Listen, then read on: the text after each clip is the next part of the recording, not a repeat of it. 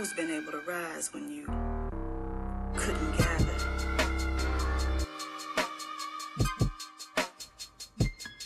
I'm glad y'all here.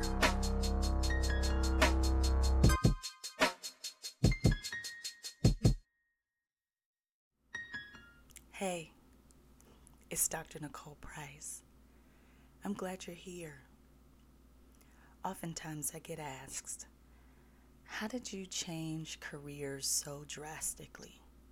Like, how does an engineer end up being a public speaker? And to that I say very clearly, I have always been a public speaker. I haven't always been a professional speaker, but I've always been a public speaker. You see, from the moment I could remember, I was a talker. And I loved captivating people with my words. There's an image of me in the book, The Holy Educated MFer. I'm sitting in a chair at the front of the church in the sanctuary with my pastor.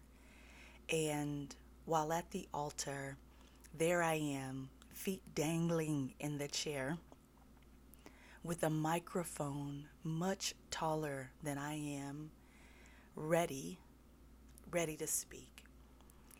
In fact, I remember that some of my first public speaking engagements were in the afternoon, given to a very lethargic, sleepy crowd of hundreds in church sanctuaries, to people who had been at church, some of them since 8 or 9 o'clock in the morning, and it was now 3 o'clock, 3:30, and I was a child needing to captivate their attention.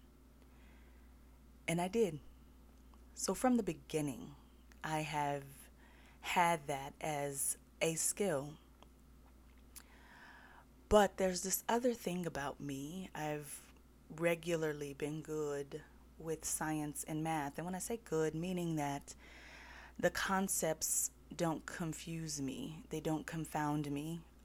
In fact, I actually liked math class, and I liked all of my science classes. That could have something to do with the fact that early in my educational pursuits, I struggled to read. And you didn't have to be able to read in order to understand math. In fact, most of the time it required zero reading at all until you got to some of the more complex math ideas. And so when you happen to be black and you happen to be female in the U.S. still today, but certainly in the 1980s, the direction was to try to influence you to go into one of the science, technology, engineering, and math fields, or STEM. And it wasn't called STEM when I was in elementary, middle, or high school, but that's exactly what it was. A path, people would say, in order to get you to be able to find your way out. And by find your way out, they meant out of poverty. They meant potentially out of dangerous neighborhoods, out to find access and opportunity. Now today, one of the things that I'm very cognizant and cautious of is that in addition to all the things that people can do, we need to also be thoughtful about what drives passion in other individuals. You see, I should have seen it. In engineering school, there were some of my friends and colleagues who would use spreadsheets to keep track of the inventory in their apartment cabinets. And I thought that was funny. You know, I'm always down for a good joke. But it never occurred to me that wouldn't occur to me. Many of my friends consistently wore polo shirts and khaki pants, and they were happy and thrilled to do so. They were often very much introverted and reflective, and people who listened and then they spoke, whereas I was absolutely a speak, then listen, then speak kind of person. There's there's all these situations and circumstances where there were differences between us, but because the people were my friends, and because honestly I was quite blind to thinking difference. If you think about personality, I didn't know anything about it at the time. I didn't see it. And I remember vividly that there was an engineering intern manager.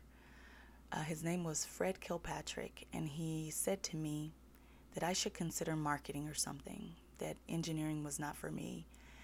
And at the time, I remember crying, and I'm still not a crier to this day, and definitely was not a crier then, but my feelings were hurt, and my feelings were hurt because I was insistent that I could do this, that I do show up every day and do this. Why then would this man say that this is not what's for me? And so I set out on a different path, I think, and that was to do two things: make my mama proud and my extended family, and then also to disprove Fred Kilpatrick. And so I kept pursuing engineering, working really hard, and made it through one of the toughest disciplines in undergrad, which is chemical engineering, and went on to work in a manufacturing printing facility in Leavenworth, Kansas. And people would say subtle things about my dress, for sure. Wow, Nicole, that's an interesting shirt, or that's an interesting skirt. Because I did not dress like a conventional engineer. As I said, if you think about using all of your biases, engineers have a uniform. They wear polo shirts, of which I have none, and they wear khaki pants, of which I don't think are all that flattering. And to me, the dress code in the plant was very simple. Hard hat when you were under a press, safety glasses when you were on the production floor, and steel-toe shoes as soon as you left the lobby area. And don't forget your earplugs or hearing protection. And I wore all those things. I just tended to wear them while I also had on a pink suit, or while I also had on a green skirt. And those things alone, I'm regularly telling people as part of my professional work to not allow those kinds of biases to lead and guide you. But they should have been a clue.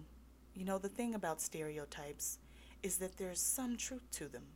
They would lose all their weight if they didn't have any truth to them.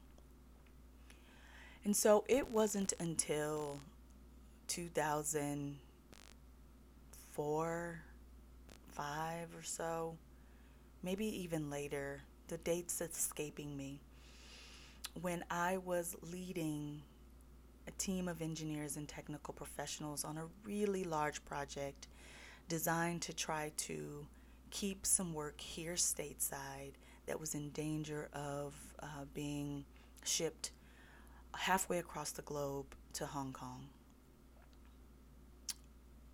And in that job, it was one of the first times that as a leader, you were encouraged to engage in some team development work. And Janice Wallace, who was the HR professional at the time, came to me and said, you know, I want to walk your team through a high-performance workshop. And I was exposed to the Myers-Briggs. And if you're not familiar with the personality instrument, it's just 4 letters, but they identify how you communicate, how you like to learn, how you make decisions, and then just basically how you orient yourself to the world. And on those 4 points of assessment, there was only one in which I shared the temperament of typical engineers. And it was at that time that I realized it wasn't them. It was me. That while I could do engineering, My personality completely disagreed. And I, unlike most people, don't have the temperament for doing something every single day of my life that I don't thoroughly enjoy. But at the beginning, that decision related to engineering wasn't obvious and it wasn't quick. In fact, I set out with an executive coach to try to adjust my style and my temperament so that other people would be happier. And in doing so, I remember vividly the day, I don't remember the date, but I remember vividly the day that there was a statement that came out of my mouth, and I didn't even recognize the words. And the next morning, I looked at myself in the mirror, and I said, I can do this, but at what cost? What cost to me personally? And I think sometimes that when I sit in that, it's directly related to the fact that both of my parents were, their lives were cut short by accidents. So I don't have a lot of examples of people living really long lives. And so in the subconscious and sometimes even in the conscious, I am regularly thinking, what if today is my last day? What if this month is my last month? What if this year is my last year? Do I want to spend it doing something that I don't love? You see, I believe that when you love something, or when you have passion for something, when you have energy and commitment for something, that you're more likely to be successful doing it, and it's more likely to be fun for you. And because of both of those things, your outcomes will be better. And so I was going to quit. I didn't know what I was going to do, and as a single mother at the time, it was probably quite irresponsible in some people's eyes for me to think about that. But when I shared that sentiment with a few people at my organization, they said very clearly, well, we didn't want you to quit, and found me another opportunity to recruit engineers and other folks in operations in HR. And so I got to work in recruiting for a little while, specifically trying to help people understand what was it that engineers did in a consumer products company that was really in the emotional expression business. People were very familiar with the company from a retail standpoint, but they didn't understand that this organization actually manufactured, distributed, and created all of their own greeting cards, paper plates, cups, and napkins, the company's Hallmark. And when I shifted to HR, it was very clear to me that I wasn't like HR people either. If you've watched the intro episode, you know that the logical, reasonable questioning and tough way that I make decisions doesn't tend to gel with the empathetic and compassionate and the more accommodating, tender ways of HR people. But it was closer. You know, when I would go on recruiting events, you could see that people were inspired to maybe give Hallmark a chance just based on my speaking to them. Because of budget reasons, I went back to operations, but I was very clear. If I go back to operations, I'm happy to do so, but not in any technical role. And so then I got an opportunity to lead people, but none of them were really engineers or technical professionals. They had lots of different backgrounds, and that's when I realized I love leadership. I love leading people, and as part of that job, I also got to sometimes show up and deliver some training content, specifically for a course called Fierce Conversations by Susan Scott.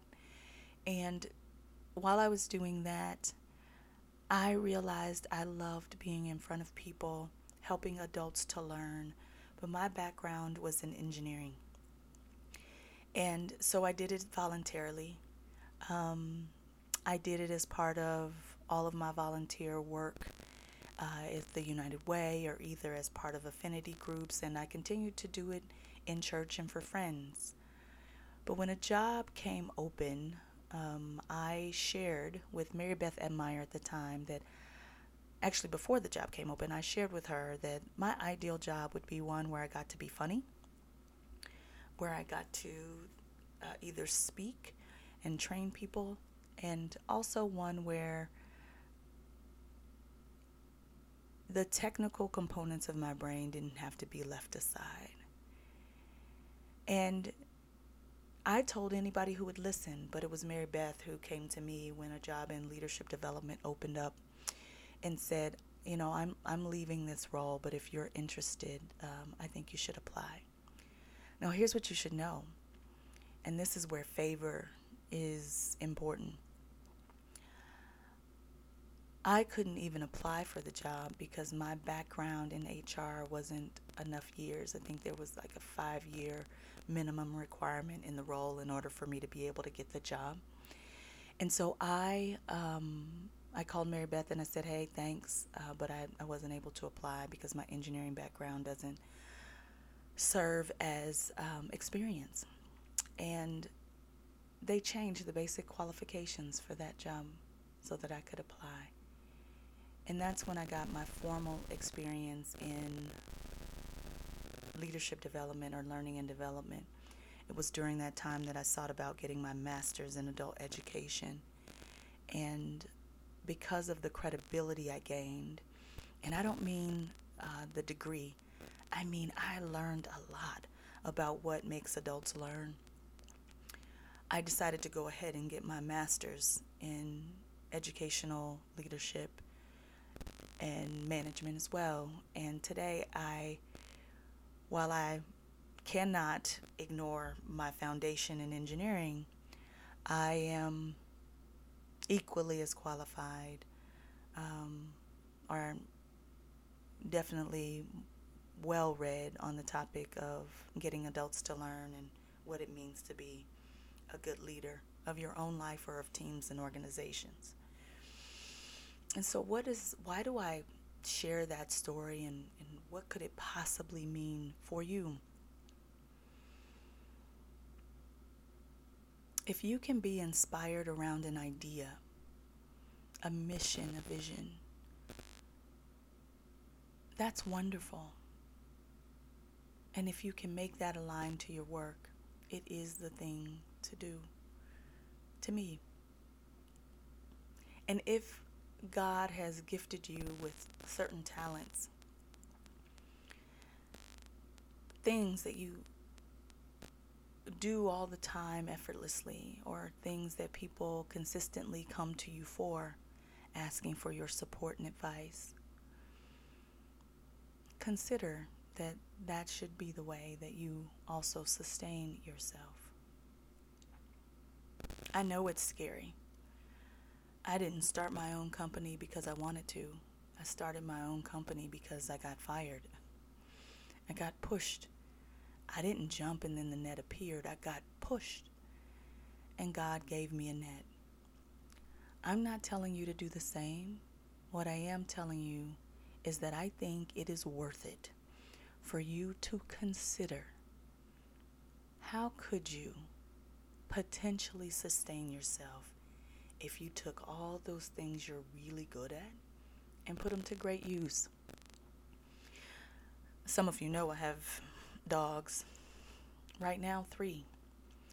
And because I have 2 humongous dogs, Jiggles, or Jiggle Baby as we affectionately call her, weighs almost 170 pounds. That's a lot of poop. And so we hired pooper scoopers to come and keep the yard clean. And one day I was out talking with the owner of the Wee Scoop Poop place. Well, you know what? Now that I say that, I don't know if it was the owner or not. Someone who was here to take care of this mountainous dog dung. And I was inquiring about the business strategy, which is masterful, by the way, because I don't want to be out there, so I'm happy to pay. But the more I talked to him, the more I realized, one, he didn't always have familial support. I mean, if you can imagine going home and telling your mama, you know, I'm not going to go to college. I'm going to scoop dog poop for a living. And just imagine all the reactions he probably got. But that's important. Not everybody is going to see it when you have a purpose. But the other two things I learned about him is that, one, he loves dogs, and two, his olfactory senses don't work. So he can't even smell the dog poop. And so when you think about a person who's uniquely positioned to start a pooper scooper company, why not him? And so my final question is, why not you? What is it? Are you excellent at cleaning? Are you an amazing baker? Are you like my friend Tanisha and you make great savory and sweet pecans? Do you sing? Do you play an instrument? Are you really an engineer? Are you a jewelry designer? Have you always wanted to be an airline pilot?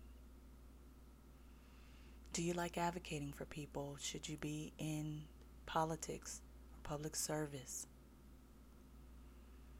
Did you want to be a police officer, but the reputation has you scared? Here's my invitation to you. Get out a pen, some paper. Write down what you do so easily that you just don't even think about it as a skill per se. What is it that your friends ask you for?